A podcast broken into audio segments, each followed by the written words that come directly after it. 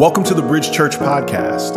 Our purpose statement at Bridge Church is to reach people where they are and help them grow. We hope today's message inspires you towards growth, and we pray it's life changing. And we hope to see you soon.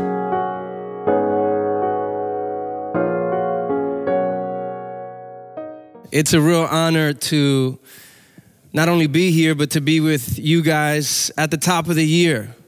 Seems like just a year ago, we were trying to figure out our resolutions, our goals, not knowing how the year would turn out. And so, man, I just want to pray for us uh, as we jump into this time of Psalm 23. God, thank you so much for your kindness toward us. Thank you for uh, just being with us. This was quite a difficult year. I'm sure a lot of us learned a lot about ourselves, about our community, and hopefully about you. Holy Spirit, would you guide me uh, and help me to be simply good at getting out of the way that people would experience your presence? Pray this in Jesus' name. Amen. So 2020 was not what we expected. It's not what our resolutions accounted for. We didn't include being quarantined for most of the year, being isolated from our relationships, seeing the, the kind of grief and the loss and mourning that we all did collectively as a city, as a human race. But if there's anything that I think 2020 taught us, not only about our human narrative, but about ourselves is our limitations. How limited we are to make things work the way that we want them to work. But hopefully, not only if we paid close attention, close enough attention, but if God in His grace was gracious enough to allow us to see that this year also taught us about the unlimited nature of God's grace. So today I want to simply read a passage that I've been desperately holding on to throughout this year Psalm 23. I'll read the whole psalm for us, but I'll only focus on verse 3 because I think there's something unique and special that God wants to deposit in us in that verse. It reads, The Lord is my shepherd, I have what I need. He lets me lie down in green pastures. He leads me beside quiet waters. He renews my life. He leads me along the right paths for his own name's his name's sake. Even when I go through the darkest valley, I fear no danger, for you are with me. Your, your rod and your staff, they comfort me. You prepare a table before me in the presence of my enemies. You anoint my head with oil, my cup overflows. Only goodness and faithful love will chase after me. Didn't feel that way in 2020. All the days of my life, and I will dwell in the house of the Lord as long as I live. If anything we learned in 2020, it was our own limitedness. That we can't make things work the way that we want them to work. And if there's anything that we could take into this new year's, perhaps what God wants for us to learn about Him. That God is a safe place for us to rest in. You know, one of the concerns that I had for myself and perhaps for many of us is that going into 2021, we were ready for things to go back to normal. That in 2021, we were all ready to get our wheels working, to get our dreams running, to get our goals accomplished and perhaps go back right to the place that God was using this year to get us out of? What is God perhaps trying to teach us about Himself and the way that we ought to live with Him? That slowing down, that paying careful attention to His presence is perhaps most important. You see, to our very independent, make your own decision kind of culture, verse 2 is a little unsettling. Where it says, He lets me lie down in green pastures. And perhaps you almost think to yourself, No one lets me lie down, right? In our very independent, think for yourself, make your own decision kind of culture, no one lets me do anything. I am entitled to do exactly what I want when I want in this free country. But when I sat with this a bit more, church, I tried to understand its tone. He lets me lie down in green pastures, He leads me besides quiet waters I tried to understand the tone, and I began to see that this is less like permission that God is granting us and more like an invitation that He's giving us. You see, this is a radical invitation in verse 2, especially to those in our culture, our New York City hurry up culture. This is an invitation to a culture where stopping, laying down, and resting is tragically absent. And this invitation by God can be really terrifying. Stopping, slowing down is a very terrifying invitation because laying down, stopping, and resting can only mean a few things. For one, it can mean that you are satisfied with your work, that you're actually content with what you were doing, and you can stop. But it's also terrifying, perhaps even more, because then you have to finally understand yourself beyond what you do. If you stop, perhaps for the first time, you have to understand yourself not by what you do, not by what you produce. But you're probably thinking to yourself, well, Pastor Rich, why would I be sad? Why would I be terrified to feel satisfied? Isn't that the goal? Isn't that what we want? To feel a sense of satisfaction and contentment? Why would I be terrified of that? Well, I'll tell you, church. We're terrified of being this kind of content because we still don't think that we're more than what we produce. We're terrified of stopping and being content because I'm not quite convinced that we are convinced that we are more than what we produce. You see, church, if a sheep lies down, it is only for two reasons. One, the sheep is satisfied, satisfied of grazing the field. Or two, the sheep is safe. It feels safe in the company of the other sheep and the shepherd, of course. Now, I want us to look at these two reasons for the rest of our time together because I think there might be an invitation that God is offering to us in this year moving forward, coming out of the year that we, have that we are coming out of. You know, it's interesting to me when I read this and the way that I think I've culturally understood this as a city kid. Right? As a city kid coming to understand biblical texts and what God is trying to tell us, my idea of the scriptures was often, in my case, shaped by white evangelicalism, the way that I understood certain passages. And so it's interesting that when I read this part of the psalm, I tend to think about abundant and lush pastures. But historically, that's just not true.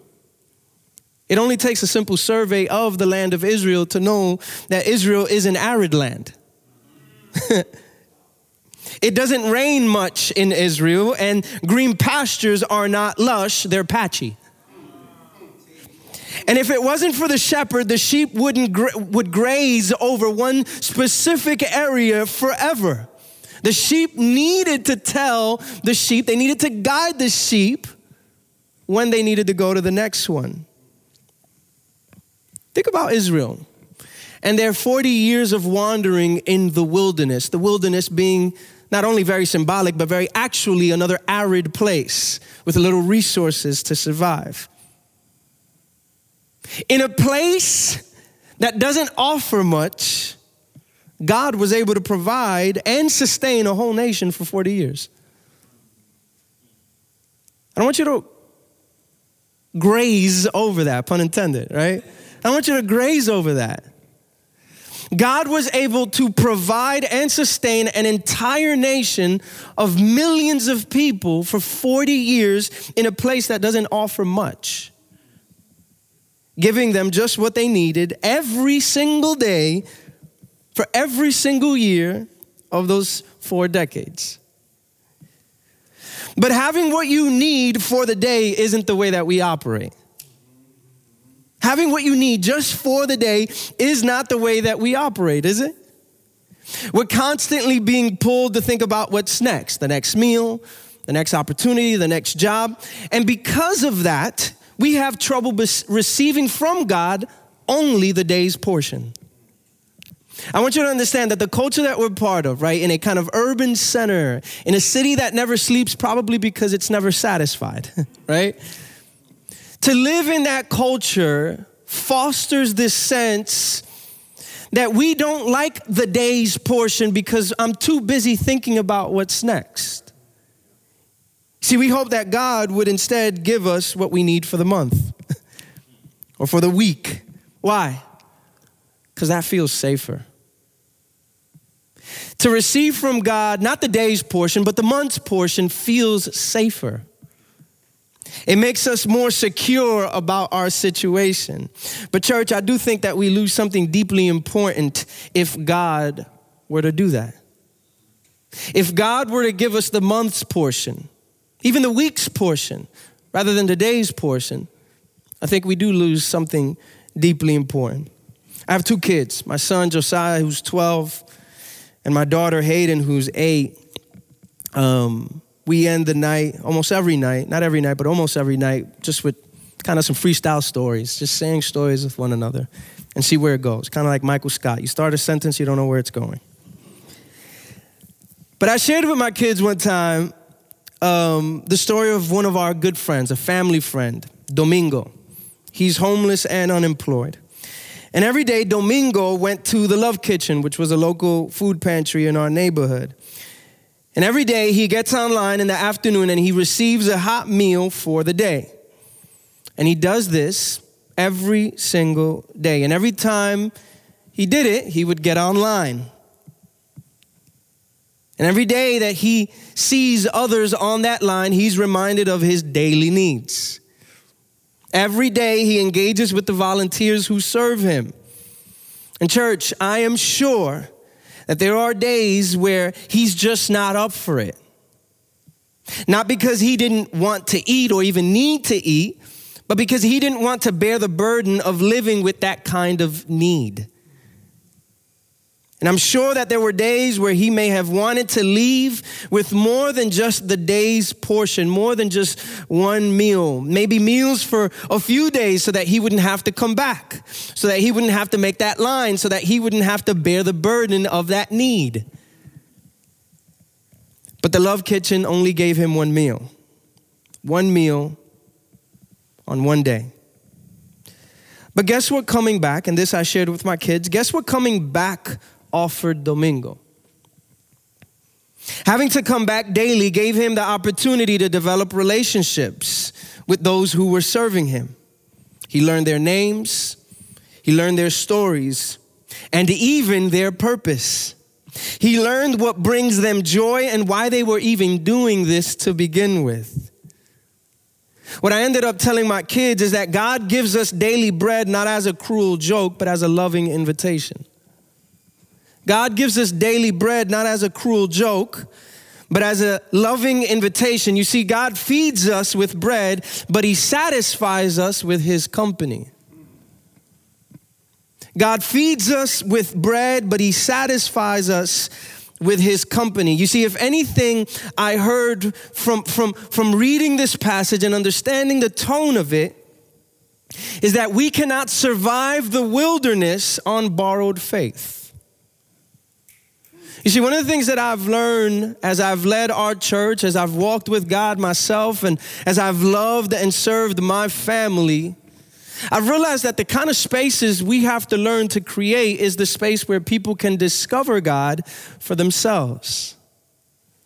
Where people are free to ask questions, a safe place where people can be their mess and discover God's goodness in the midst of their mess. Because when we do that, we foster and encourage a space where people can develop their own faith with God so that when the wilderness comes, they're not living off of someone else's spirituality.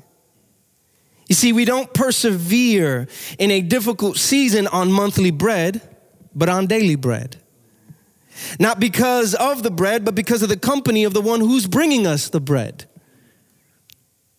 See, and when you sit down to eat, this meal God prepares for you. You can taste for yourself the generosity and kindness. You savor the compassion of God in a different way. Every bite is filled with God's goodness and intention. You smell the seasoning of God's mercy differently. You see, this is the invitation we hear when David says, He lets me lie down in green pastures. This is the same invitation echoed by Jesus, the Good Shepherd, in Matthew 15, when he says, I have had compassion on the crowd because they've already stayed with me three days and, and have nothing to eat. I don't want to send them away hungry, otherwise, they might collapse on the way. What is Jesus saying with this? Jesus sees that the journey is impossible without his compassion and without his provision. How can I send them on their way? They're hungry. Let me feed them. Let me make company with them. See, this is the invitation that Jesus offers when he feeds the crowds of thousands. Seven pieces of bread and a few fishes, and still had leftovers. Church, it wasn't the bread that satisfied them.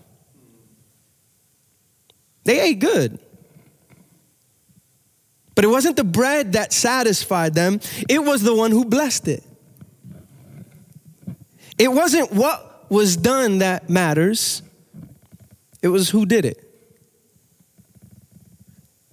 Church, I believe going into 2021, God has a deep desire to satisfy his church like no one else can.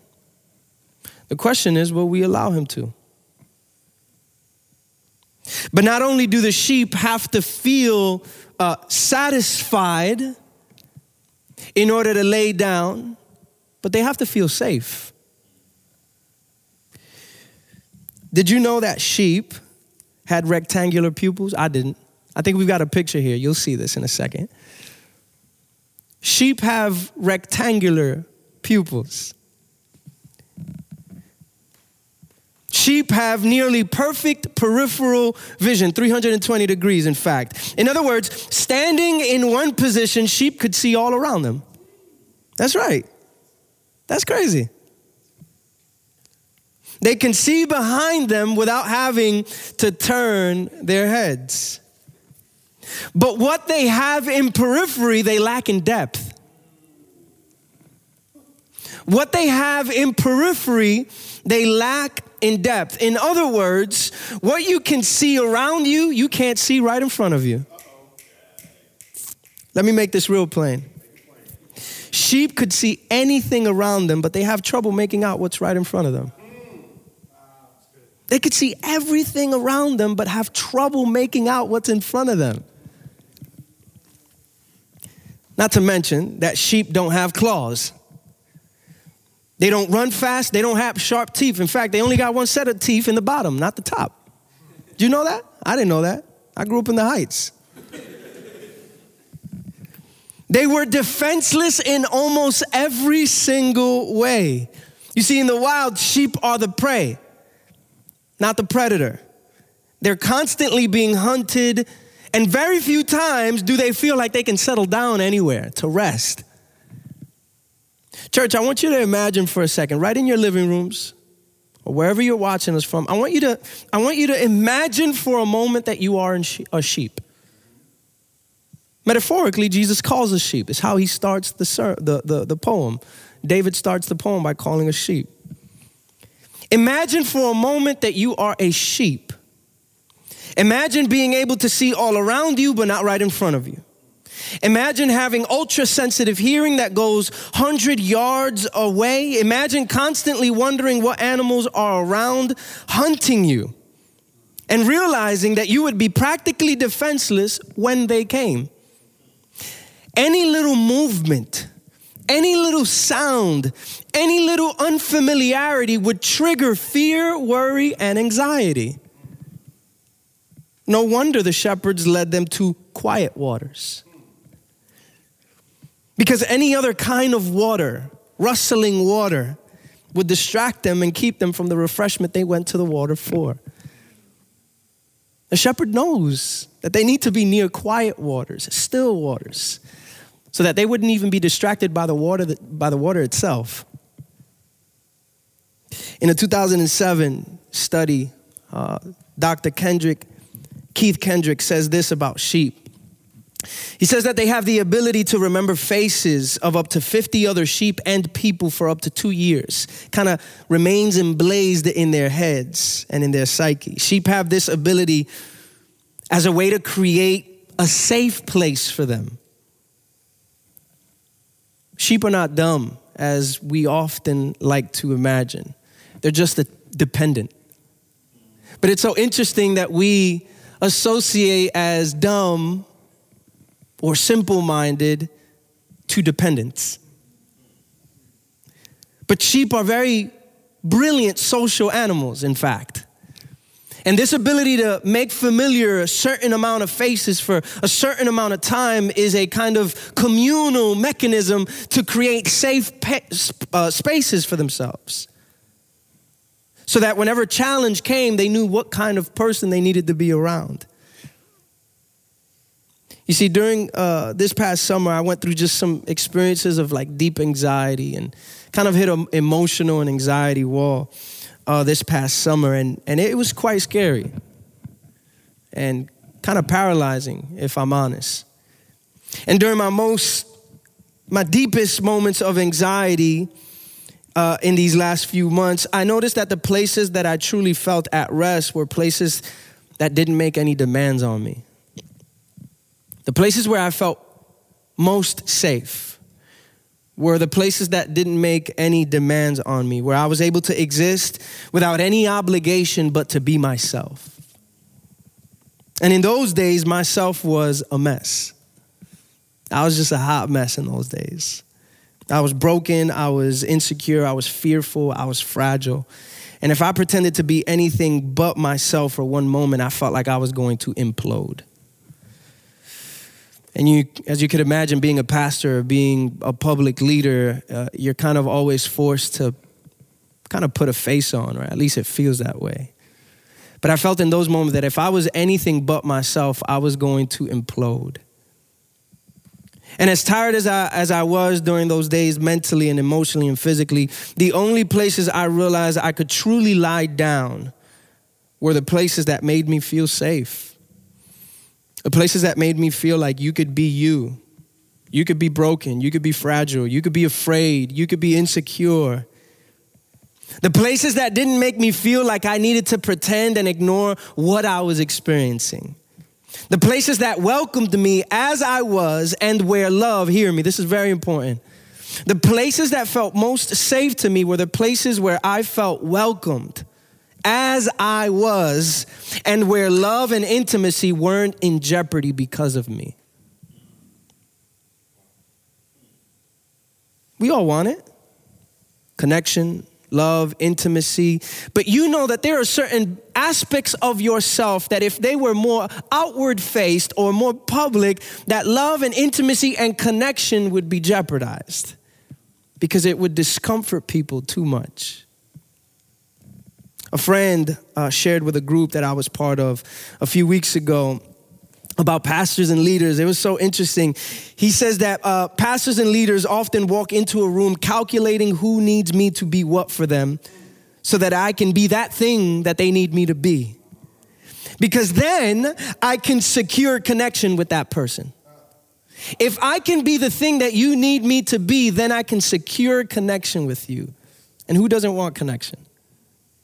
He said, We spend our days wearing masks just so that we can make connections, just so that we can ensure intimacy. And I thought to myself, dang, that is profoundly simple and profoundly true, and not just of pastors. You see, we will wear masks all day long if it means that we can secure connection in return.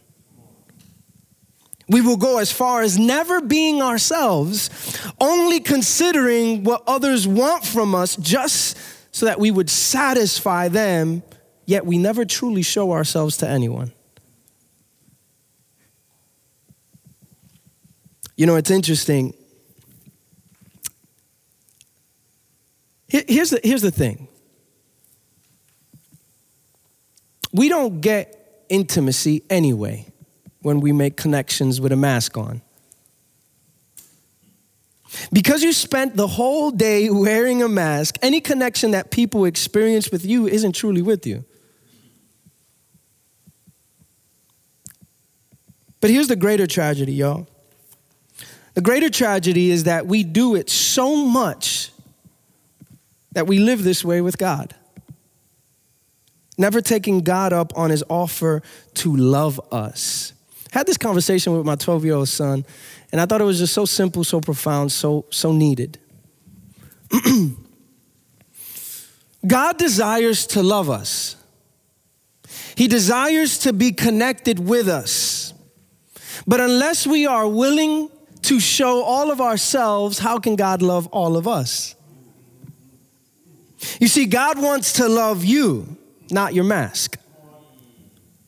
But to take off your mask is risky.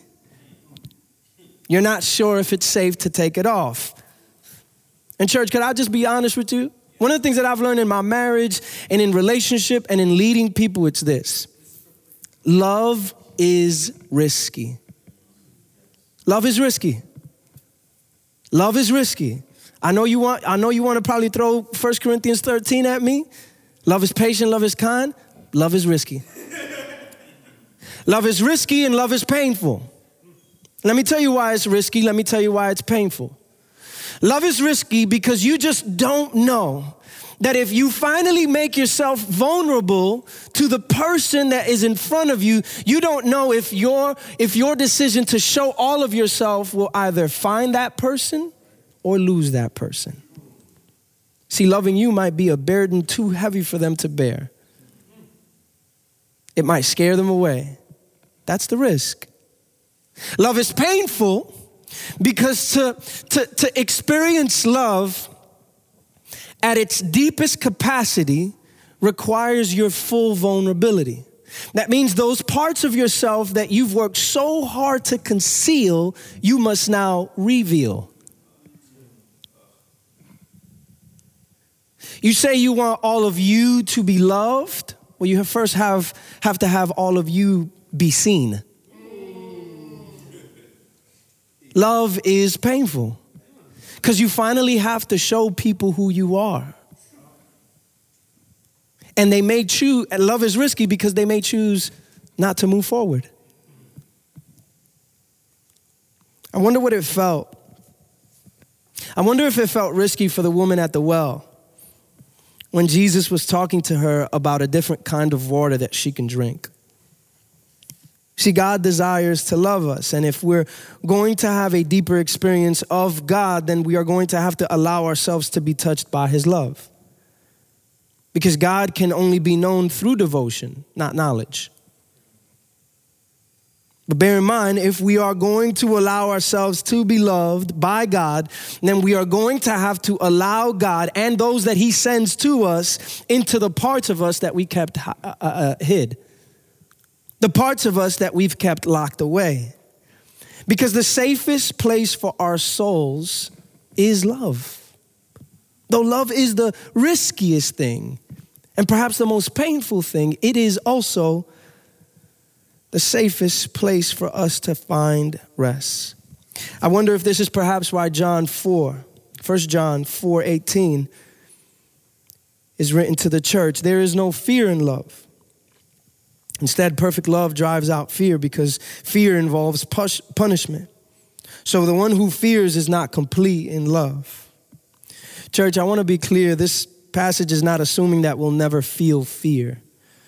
Neither is it saying that we have failed if we do feel fear. Rather, it's inviting us to respond to our fears by embracing perfect love, which rules out the possibility of being punished just because you think that there are things about you that are unlovable. Hear me.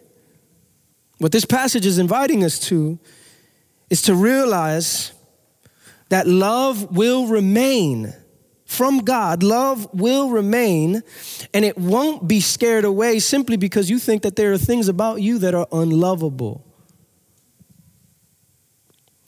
God, in a sense, just wants to waste time with you. Let me explain what I mean by this. You ever had those good friends you just spent time with? They come over to the crib if they tested negative. And um, they come over to the crib and you just kick back and you just feel safe with them. I let your hair down, show your cards, whatever, whatever other metaphoric phrase for just feeling safe, right?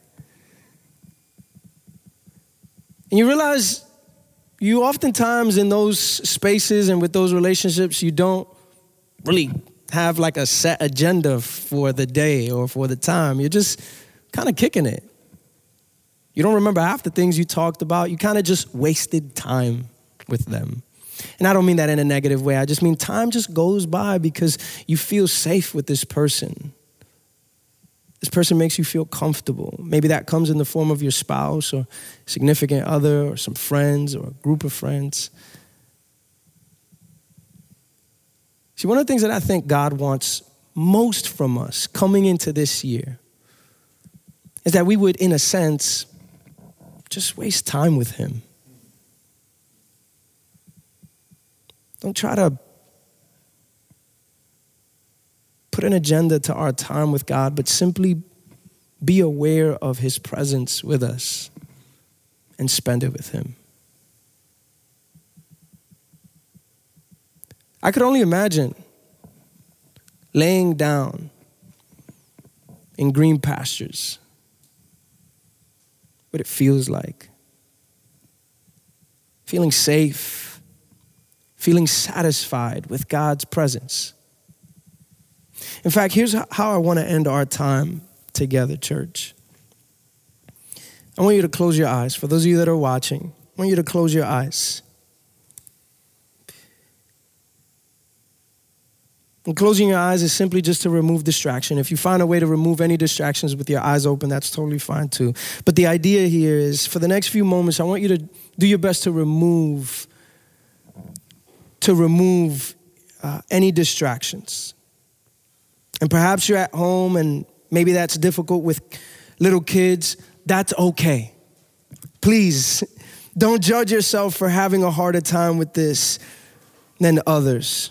Talk to yourself nice, as we would say. But do your best to just remove some distraction. One of the things that I do with my kids as we go into times of silence sometimes is I say, just think of a phrase that, that, that symbolizes time with you and God. And whenever you get distracted, gently breathe that word to yourself to bring you back to God. Think of a phrase, think of a word that could potentially bring you back if you feel distracted. But as you sit there with your eyes closed, I want you to imagine laying in an open field. Maybe Fort Greene Park. Maybe Prospect Park. Maybe the BK Bridge Park. Whatever you have in mind is a restful place. I want you to imagine just laying in that open field.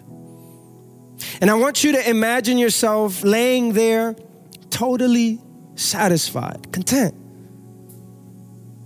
not hungry. And although you're sitting there alone, you don't feel lonely. All your work for the day is done. You feel totally safe. You're not worried about a work project, your next meal, your kids' schoolwork, you're not fearful of a bill that needs paying, not concerned about a discomfort that you may be feeling in your body. You're just laying there, satisfied and safe. And then all of a sudden, you feel a wind blow by you. But not a wind that just leaves, one that kind of just settles right where you are. It's warm, it's comforting, it's the kind of breeze you feel on a warm day. And the world seems to just be still. And this moment seems to be all that matters. It's not a cold wind, it's a warm one, and it's a comforting one. And just as you open your eyes, you hear Jesus say to you, Come away by yourselves to a remote place and rest for a while. For many people have been coming and going, and you have not had time to eat. Would you take a hold of this invitation that Jesus has for you today? Let's pray together.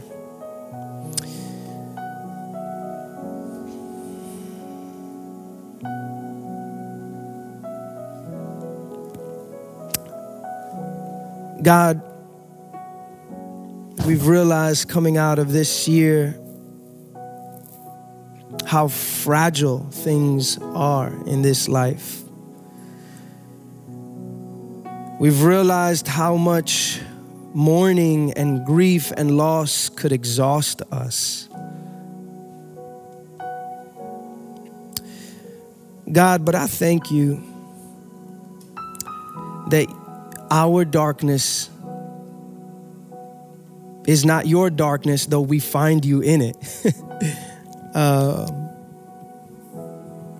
God, I thank you that you are not in- intimidated by our darkness. And as my very wise wife encouraged me, she said, "Oh yeah, he's he's in our darkness.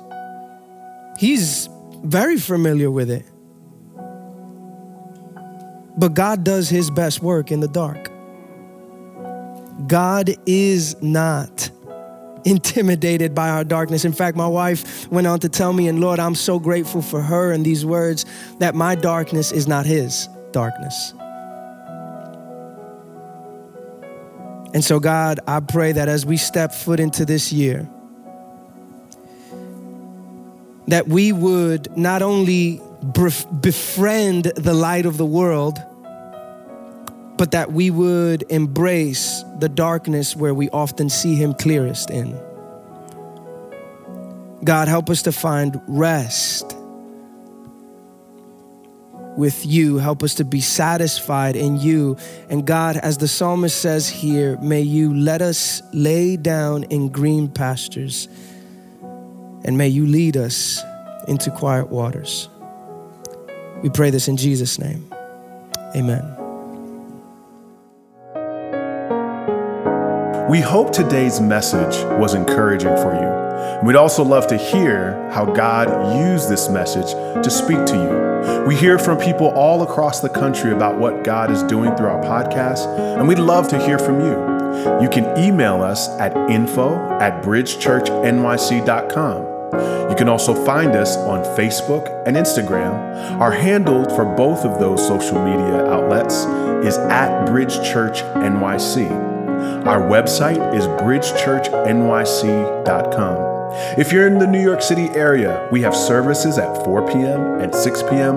on Sundays at 98 Fifth Avenue in Brooklyn, New York, right next to the Barclay Center. We are praying for you and we hope to see you soon.